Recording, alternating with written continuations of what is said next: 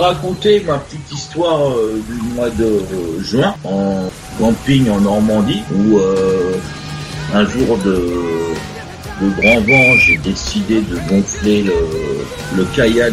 Après j'ai lutté pour amener le kayak sur le sable parce qu'il y avait un vent qui a décordé les bœufs.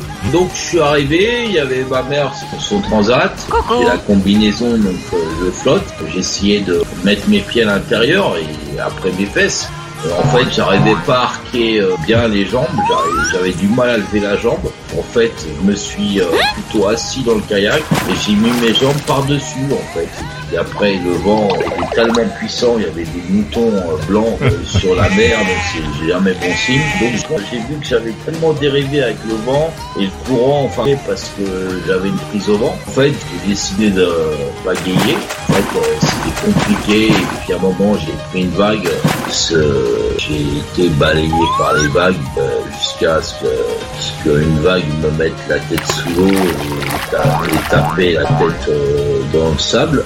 J'ai réussi à sortir le kayak de l'eau, mais il était vachement plus lourd parce qu'il y avait de l'eau qui était rentrée à l'intérieur. J'aurais pas dû sortir le kayak